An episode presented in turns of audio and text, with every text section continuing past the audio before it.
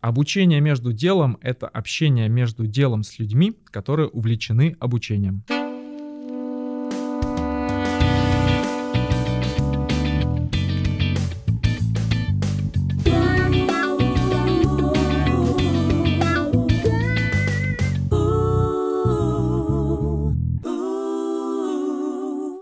Привет, я Саша, технический директор LabMedia. Люблю экспериментировать, искать что-то новое для обучения людей всех возрастов. Привет, я Маша, и я гуманитарий в IT. Я смотрю на процесс обучения через призму воображения. Всем привет, я Андрей, я занимаюсь обучением в университете и пытаюсь принести что-то из этого для себя. А, в гостях у нас Юлия Амлинская, а, надеюсь, я правильно ударение ставлю. И мы сегодня очень бы хотели поговорить с вами на тему, как преподавать русский э, иностранцам. Как преподаватель иностранного смог основать свою собственную онлайн-школу иностранных языков еще и за рубежом, то есть сейчас вы находитесь в Испании, насколько я понимаю. Почему вообще испанский язык? Расскажите про себя и э, про свою школу. А, привет всем. А, ударение правильно. Юлия Амлинская. Ну, рассказывать про себя можно много, конечно. А, я по образованию филолог-испанист, филолог-русист. То есть изначально у меня была эта специальность русистика. Я думаю, что если бы ее не было, я бы не пришла в преподавание русского языка как иностранного. И у меня есть э, три онлайн-школы. А, и даже четыре, но четвертая просто не, не так активно в данный момент а, работает. Первая школа связана с русским языком как иностранным для взрослых. Вторая школа связана с иностранными языками, в ней можно изучать 55 э, иностранных языков, она называется Language Life. И третья школа связана с преподаванием русского языка и других предметов на русском языке многоязычным детям. То есть это дети, которые живут за границей, у них русскоязычные родители, либо один из родителей, они хотят поддерживать уровень русского языка. Э, эта школа называется Russificate Kids. И четвертая уже школа э, с русским языком не связана. Это уроки э, русской культуры, кино, литература, искусство на иностранных языках. На английском, итальянском, испанском и так далее. Это школа для иностранцев, которые интересуются русской культурой, а, и которые русского языка не знают, либо знают э, не так хорошо, чтобы э, эти предметы на русском языке осваивать. Э, если говорить о моей траектории, то она такая неоднозначная может быть, сложная, потому что еще в университете я начала преподавать испанский язык. Будучи филологом-испанистом, мне хотелось преподавать испанский, мне было 19 лет. А потом я поехала в Испанию, потом вернулась обратно в Москву. А, я из Москвы, и решила, что мне нужно заняться чем-то новым и интересным. И пошла в институт э, Пушкина, такой есть Государственный институт русского языка имени Пушкина, а, и в нем есть специальность преподаватель русского языка как иностранного. И я там отучилась три месяца на курсе э, переподготовки преподавателей а, и начала э, работать преподавателем русского языка как иностранного. На самом деле этот путь из преподавания иностранного языка преподаванию русского языка как иностранного очень логичен, э, потому что э, человек, который умеет преподавать иностранный язык, он владеет методикой, общей методикой преподавания а, иностранного языка, да, и не только методикой преподавания, но методикой его освоения, это очень важно. То есть мы осваиваем а, новый язык, эм, и мы понимаем его изнутри.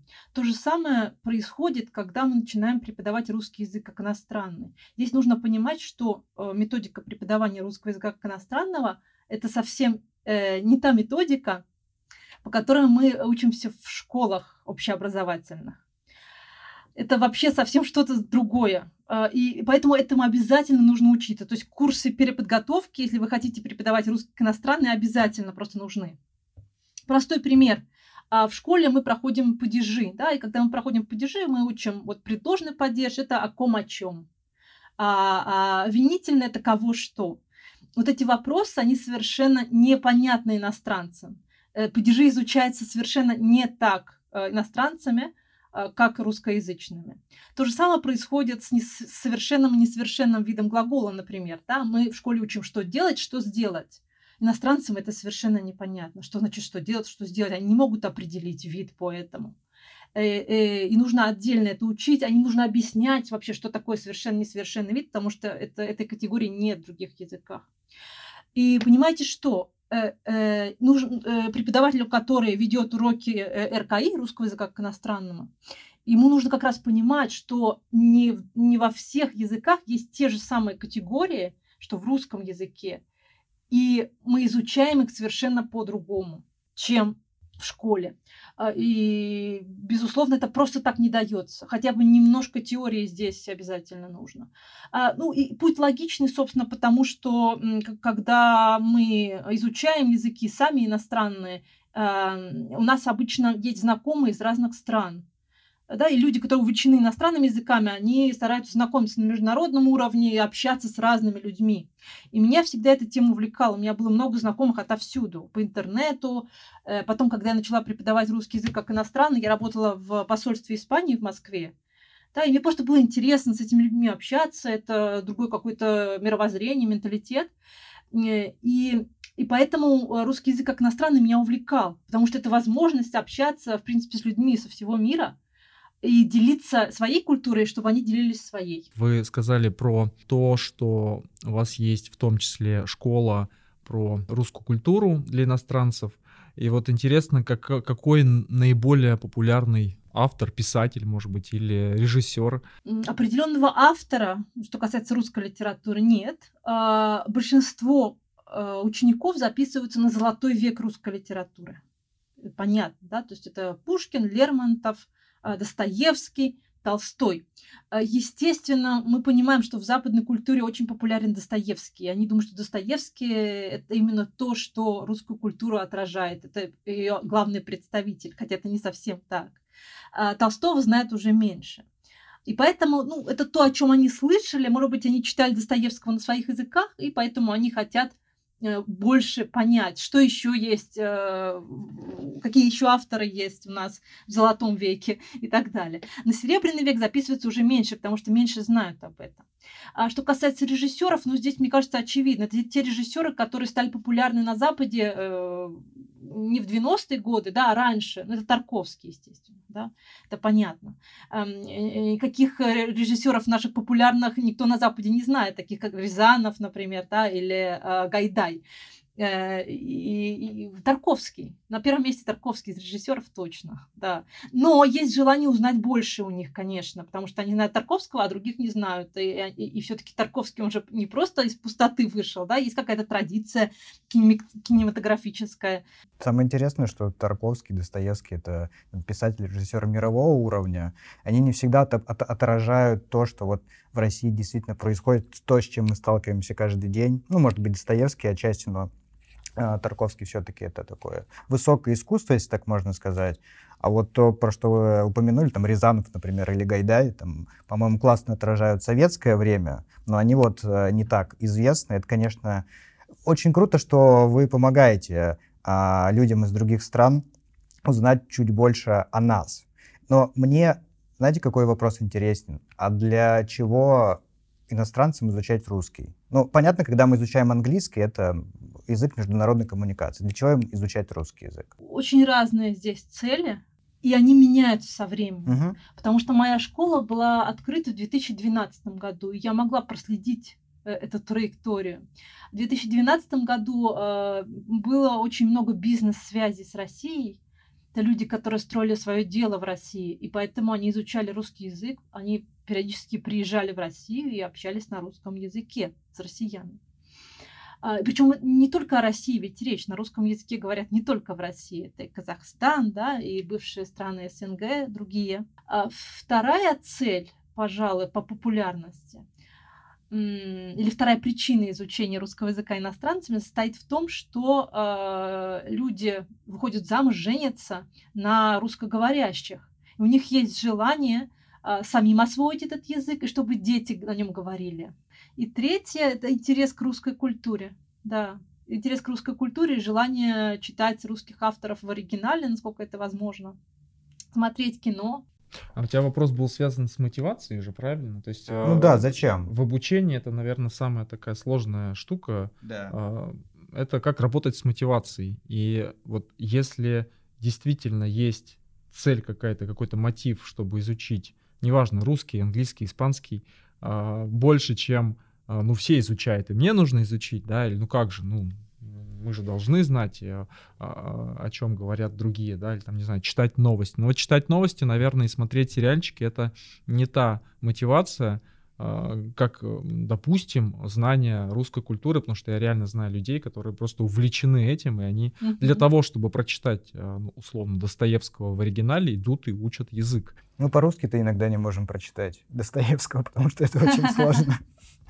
Мне кажется... Для них это очень тяжело, для них очень тяжело. Сейчас есть уже адаптированные произведения Достоевского именно в целях русского языка как иностранного. И не только Достоевского, есть и Пушкин там, и Лермонтов, э, герой нашего времени. Кстати, Лермонтова очень мало знают, и когда они начинают его читать, э, они приходят в восторг совершеннейший от героя нашего времени. А мне кажется, вот это да. классная мотивация, когда ты учишь язык для того, чтобы общаться со своим супругом или супругой. Кстати говоря, а Кого больше? Тех, кто изучает ну, мужчин в этом отношении или женщин?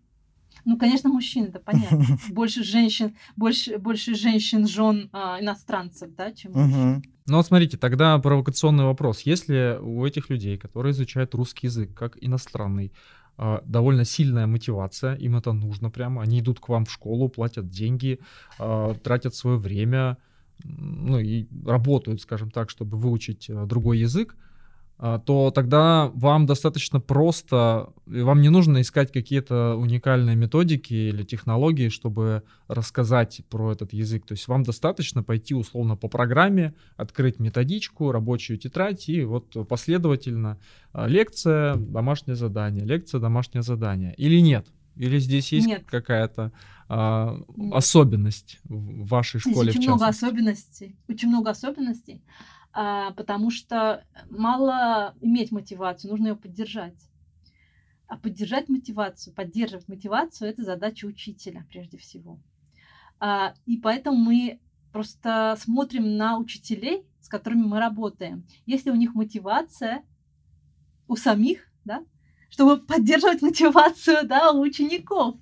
Э, это интересная тема, и поэтому, безусловно, учителя должны обладать и харизмой, они должны быть э, активными, использовать игровые методики в преподавании. Это не только учебник и рабочая тетрадь которые часто бывают скучными. Используют наши учителя и э, информационно-коммуникационные технологии разные, да, интерактивные упражнения, игры и так далее, чтобы учеников увлечь.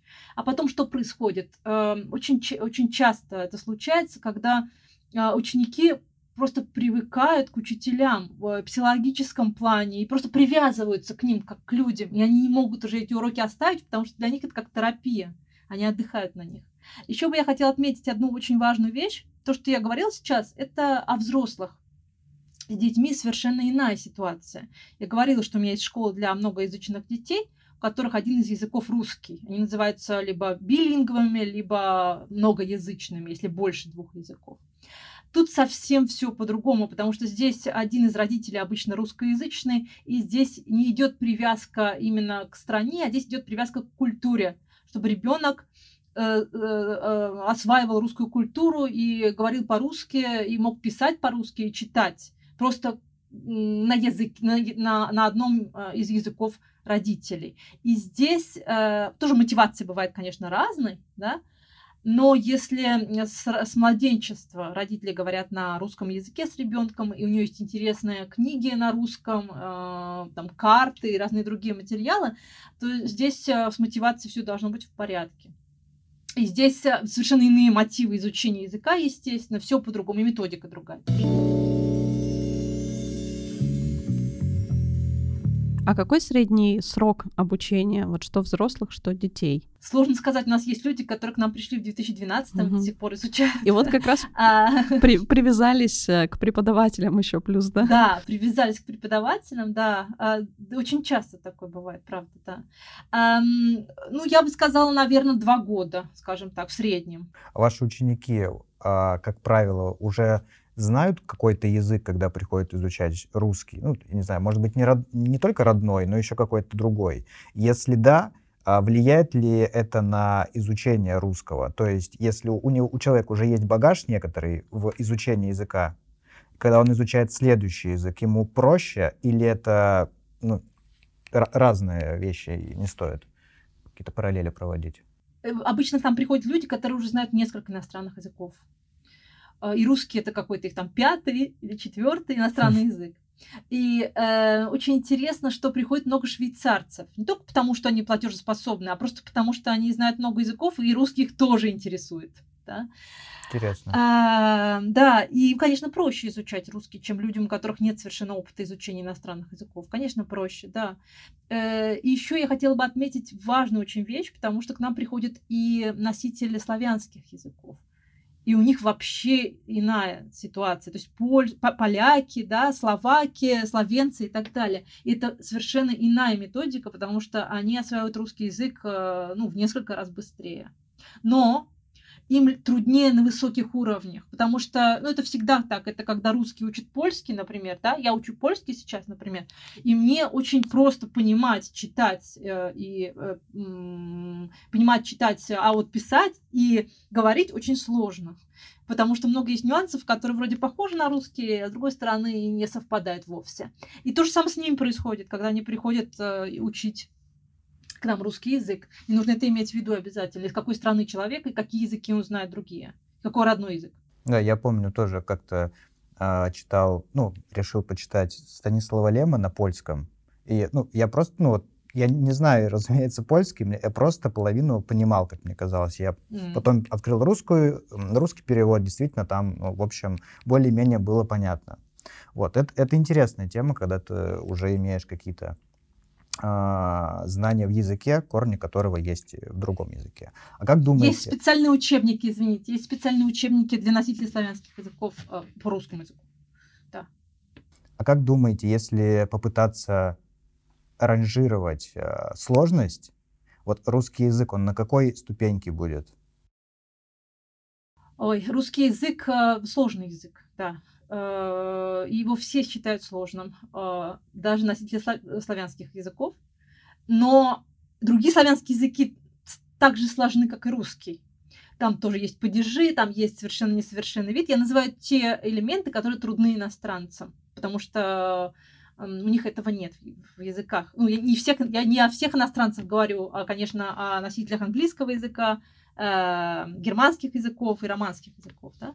Э, это падежи, значит, э, совершенно несовершенный вид и глаголы движения, то есть э, идти, ходить, ехать, ездить, э, да, и так далее. У них нет этой разницы. Ну, это так сложно рассказывать, но, в общем, у них нет там глаголов движения с приставками. Это сложная действительно тема. Да. Это как мы да. present perfect изучаем в английском и думаем, почему вообще так?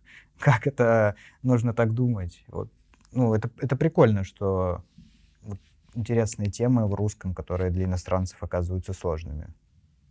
Да. Слушайте, да. вопрос такой. А, мне кажется, историческое развитие языков — это то, с чего нужно начинать язык изучать. То есть как он строился на основе ну, каких принципов строился. То есть мне всегда казалось, что, например, английский язык — это логичный язык. Если копнуть, то первые, скажем так, версии языка, они ни разу не логичны. Насколько в начале а, вы рассказываете про историю языка или где-то он параллельно, например, всему курсу идется? Вообще студенты этим интересуются, но если рассказывать об этом, то нужно рассказывать об этом кратко и на языке студентов, потому что они поймут это на русском языке на первых уроках. И, естественно, нужно иметь в виду, что цель большинства студентов — это научиться говорить на языке. Поэтому им этот исторический да, историческая вот эта точка зрения, она им, по сути, не нужна. То есть студенты могут начать на это просто жаловаться и говорить, нам это не нужно, и нам нужно научиться говорить. И научите нас, пожалуйста, читать, научите нас кириллице,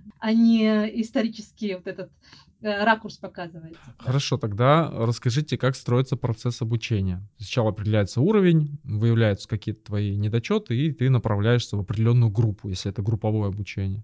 Либо, если это индивидуальное обучение, то тебе определяется программа. В нашей школе всегда есть 30-минутный бесплатный пробный урок, за который, э, за который ученик не платит, за который преподаватель тоже не получает денег. И он нужен для того, чтобы с преподавателем познакомиться, чтобы ученик познакомился с преподавателем, и чтобы преподаватель оценил как раз его уровень. А чтобы оценить уровень ученика, э, нам э, нужны все речевые навыки. А речевые навыки это, соответственно, чтение, письмо, а, говорение и аудирование.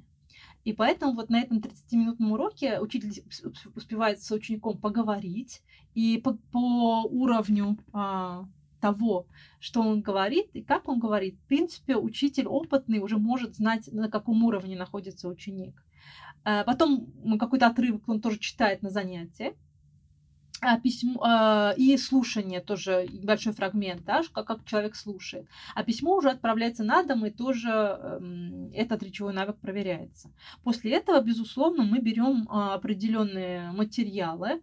Есть очень много материалов по РКИ, и чаще всего есть, кстати, тоже электронные версии учебников, которые продаются на Литресе, на сайте Литрес. А, и, соответственно, вот мы выбираем учебник, подходящий студенту по, по уровню. Если говорить о популярных учебниках, коммуникативных э, методиках русского языка, то самый популярный учебник, пожалуй, с уровня А1 до уровня Б1, это учебник Станислава Чернышова «Поехали». Называется «Поехали». Есть другой учебник, который называется .ру, по-русски легко, русский сувенир.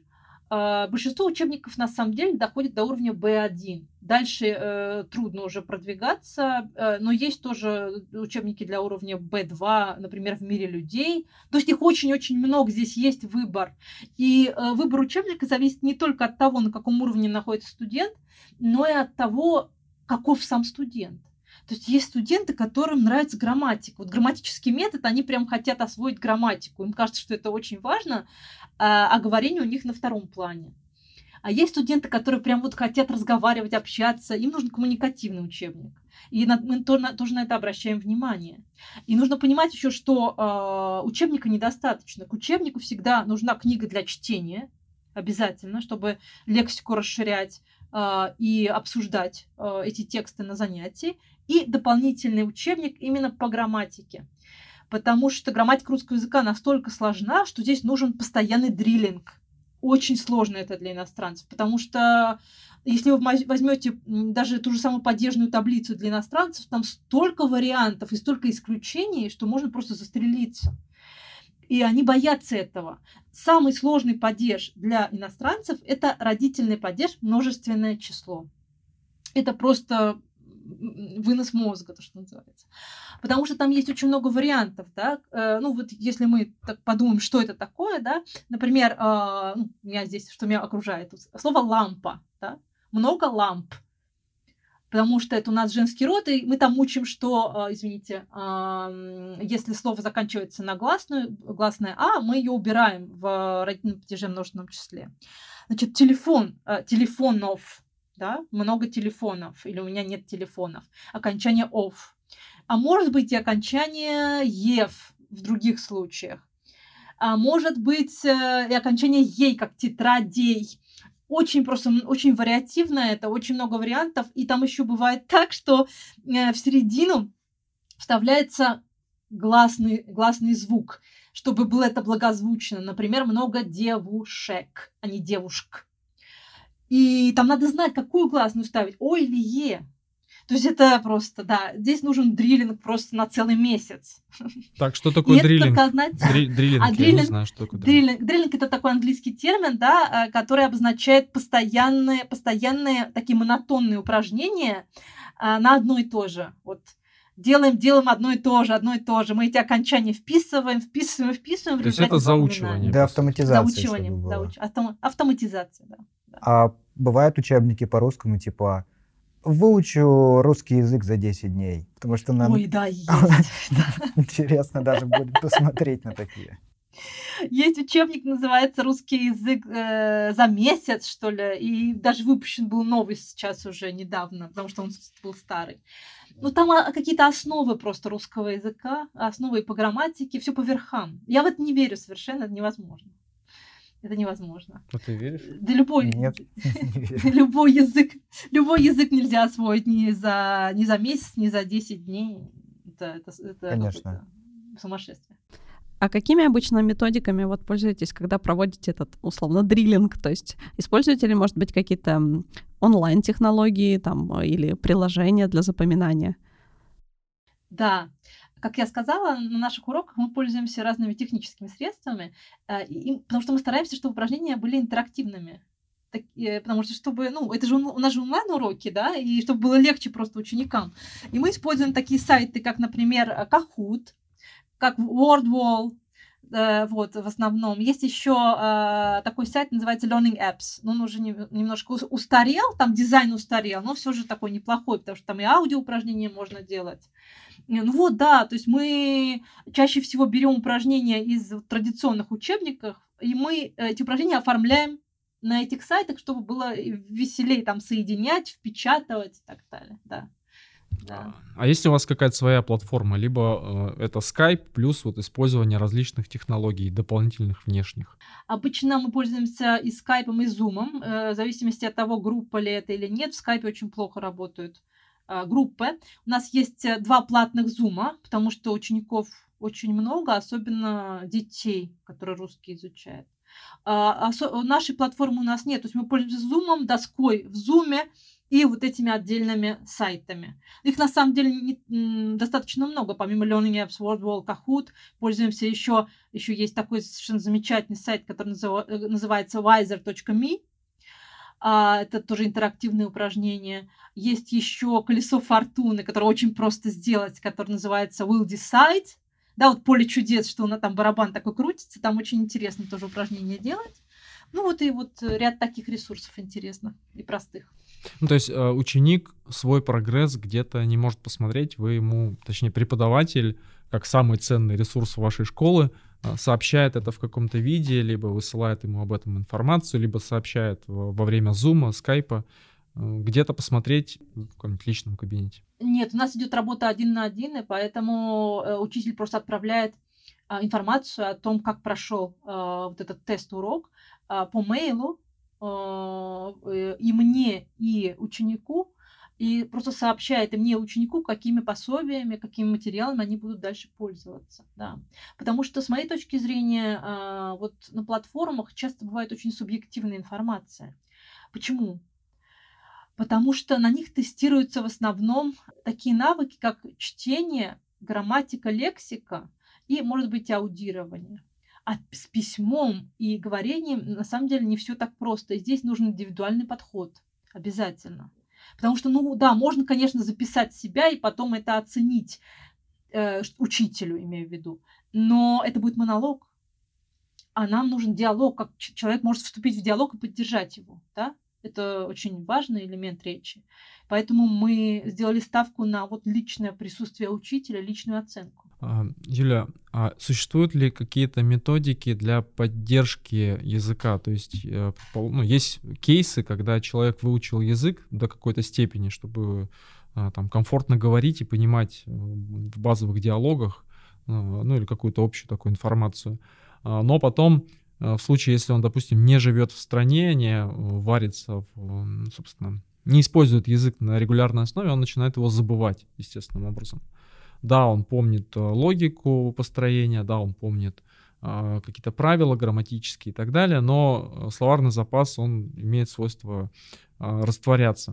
То есть есть ли для таких учеников какие-то иные методики поддержки Или инструменты. Языка. Безусловно, да, конечно. У нас есть целый ряд рекомендаций. Э, э, чтобы восстановить язык, необходимо очень много слушать, в том числе.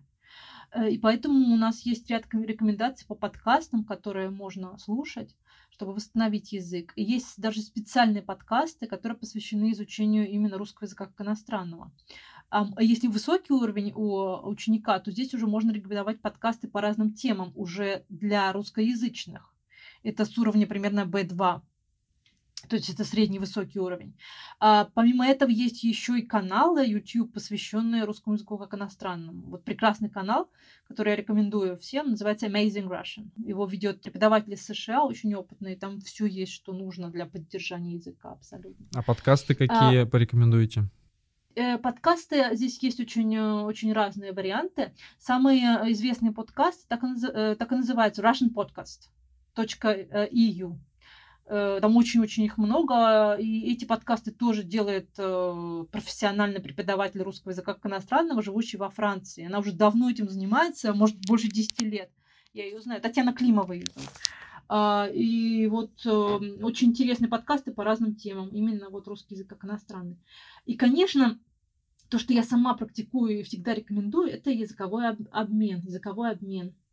То есть это человек, который находит себе собеседника на, на, платформах, на платформах, посвященных языковым обменам, и э, половину времени эти люди говорят, например, на русском языке, и половину времени на там, итальянском, французском, испанском и так далее. Это очень эффективная методика, потому что это поддерживает именно э, определенный уровень разговорного языка и позволяет также новую лексику и закрепить, и выучить э, и так далее.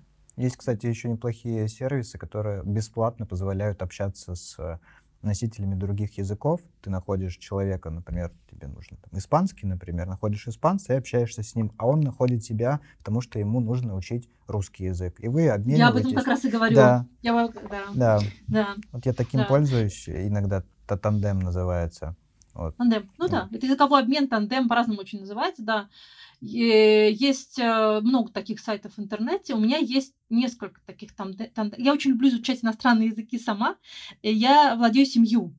А, сейчас, ну, польский у меня не очень высокий уровень, B1 примерно, но все остальные... И мы сейчас все такие, «А, у нас только, да, там, один, два.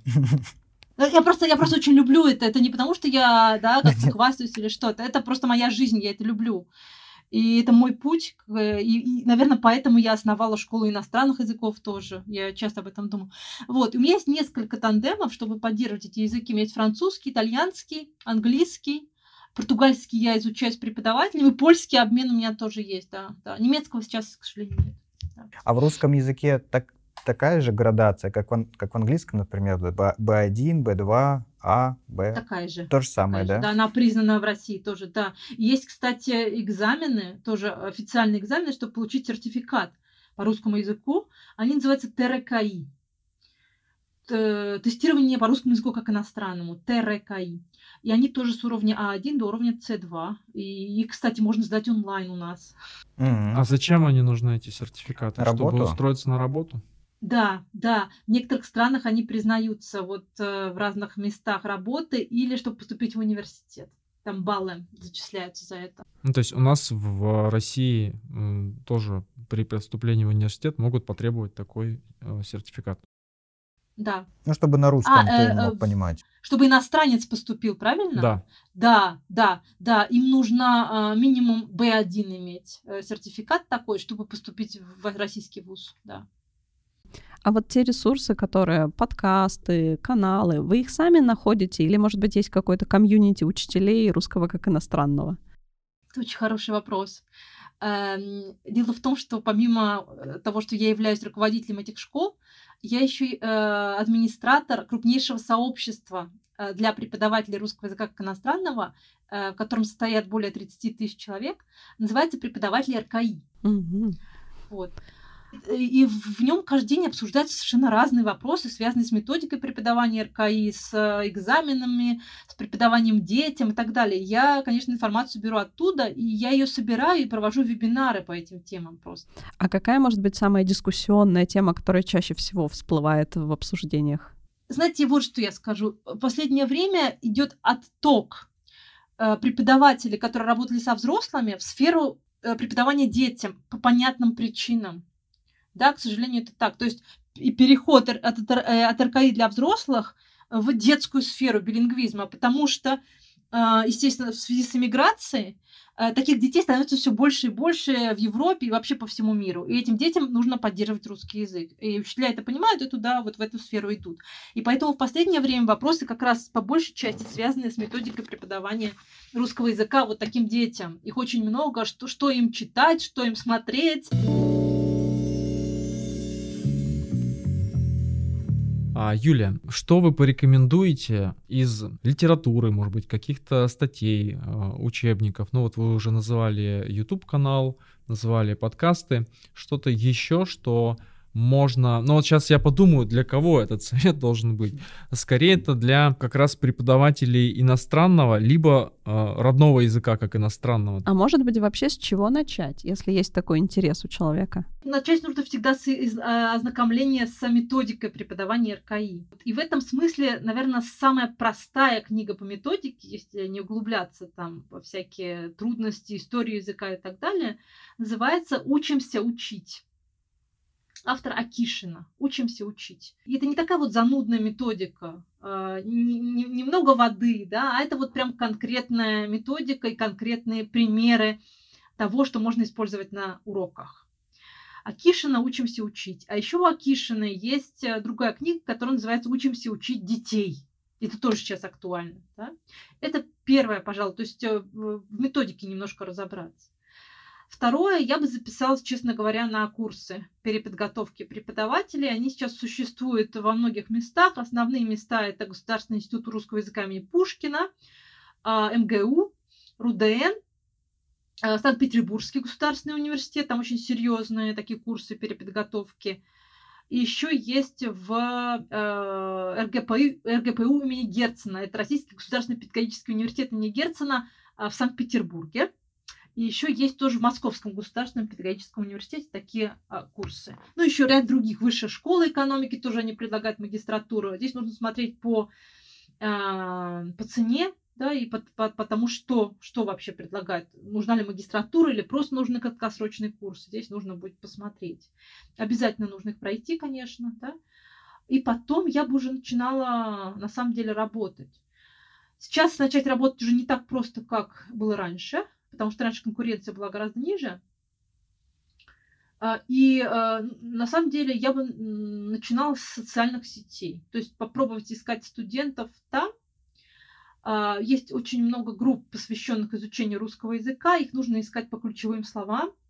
Learn Russian, Study Russian, и те же самые слова на других языках, то есть э, чтобы не ограничиться с английским. Например, есть очень хорошая группа, Э, которая называется «Студенты di lingua russa», э, итальянская. Вот. Там очень много итальянцев, которые хотят вот, э, работать с преподавателем, да, потому что они готовятся к экзаменам, ну и так далее. А по поводу рекомендаций уже для тех, кто, вот Саша говорил, да, кто занимается уже, то есть уже не начальный уровень, но хочет еще больше развиваться в этом направлении. Э, материалов очень много, но не все они хорошие. Да? Прежде всего, простейшая книга это Акишина. Можно посмотреть методику преподавания Щукина. Щукин. У него есть такая вот классическая методика преподавания РКИ. И, конечно, э, безусловно, я всех желающих приглашаю в свою группу преподавателей РКИ. Странный вопрос, но, может быть, какой-нибудь материал, книжку, с чего начать знакомство с Испанией, испанской культурой? С Испанией? Ой, как сложно. Ой, как сложно. А, я знаю, да, конечно, знаю. Сейчас, вот, вот сейчас, вот недавно э, вышла книжка, я не знаю, она вышла или она только сейчас находится в процессе публикации, Татьяна Пигаревой, это очень известный специалист по Испании, она работала или сейчас работает организатором культурных мероприятий в Институте Сервантеса в Москве. И у нее есть такая книжка совершенно прекрасная, называется «Испания от И до Я». Вот ее я рекомендую. Да, ее рекомендую. Это такая толстая книжка, там все про Испанию. Ну, прям все. От Дон Кихота, там, заканчивая музеем Прадо, и ну, все, все, все. И, кстати, вы мне напомнили одну вещь. Есть похожая книжка, но о России, которая называется «Лингвостроноведческий словарь Россия». Да, и, она, и он есть тоже в интернете, э, есть тоже огромная такая печатная книга с иллюстрациями. И в этом словаре э, собраны э, все важные культурные элементы, связанные с Россией. То есть там может быть и название ягод малина, например. Но это не просто малина, как она растет и так далее, как она зреет, а малина в русской культуре. Почему она так важна в русских песнях и так далее. А одновременно с малиной там Достоевский есть, например, да, или Гжель. Вот для иностранцев это очень интересно, и поэтому я беру на уроках э, часто тексты из этого словаря. Я помню еще, Маша, даже, может быть, я что-то добавлю. Про русских есть книга, по-моему, целая серия про разные страны. Называется «Эти странные русские». Да, есть. Ее написал э, преподаватель в университете, где я сейчас работаю. Мне кажется, тоже можно порекомендовать. И у него есть отдельная книга про русский мат, по-моему. О, Я, э, да, я знаю эти книги, серию этих книг я знаю. да, хороший вопрос. Вы, вы учите в своей школе русскому фольклору? Не фольклору. Ой-ой-ой. Мату, хорошо, Ой-ой-ой. мат. Э, э, э, Да, учим, конечно, учим. Если спрашивают, учим. Если спрашивают, учим. Да, конечно. Ну, это Ну, часть культуры. Ну, честно говоря, на самом деле это очень интересная часть культуры. Это важно, потому что, э, когда мы говорим о мате, э, мат же у нас такой творческий. Э, и- и- и- Это правда, да, потому что э, на основе мата ведь образуются разные глаголы, прилагательные, и здесь на этом примере очень хорошо можно разобрать словообразование. Почему такая приставка, почему такой суффикс и так далее. А, э, ну, если мы... Я не буду сейчас, конечно, примеры приводить, но если, если мы подумаем и посмотрим, да, то очень-очень разное все, да, и, конечно, значение приставок совершенно замечательно можно на этом материале разбирать. Более того, если, мне кажется, иностранец будет говорить с матом на русском, то его лучше примут в И России. при этом не понимать, что он говорит мат. Не, лучше, Ну, конечно, это очень смешно. Это, кстати, очень смешно, потому что часто иностранцы используют мат, а, ведь этому редко учат. И они где-то услышали и, наверное, поняли, что так правильно. Да. И они поэтому не в том контексте используют с другими совершенно приставками, и это смешно, и с акцентом, конечно, это смешно.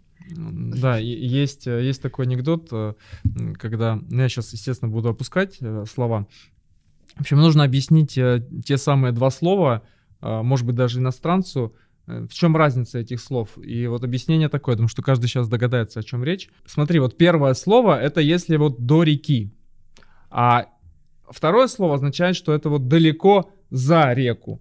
Вот. Вот сейчас вам нужно подумать, что это были за слова. Хорошо.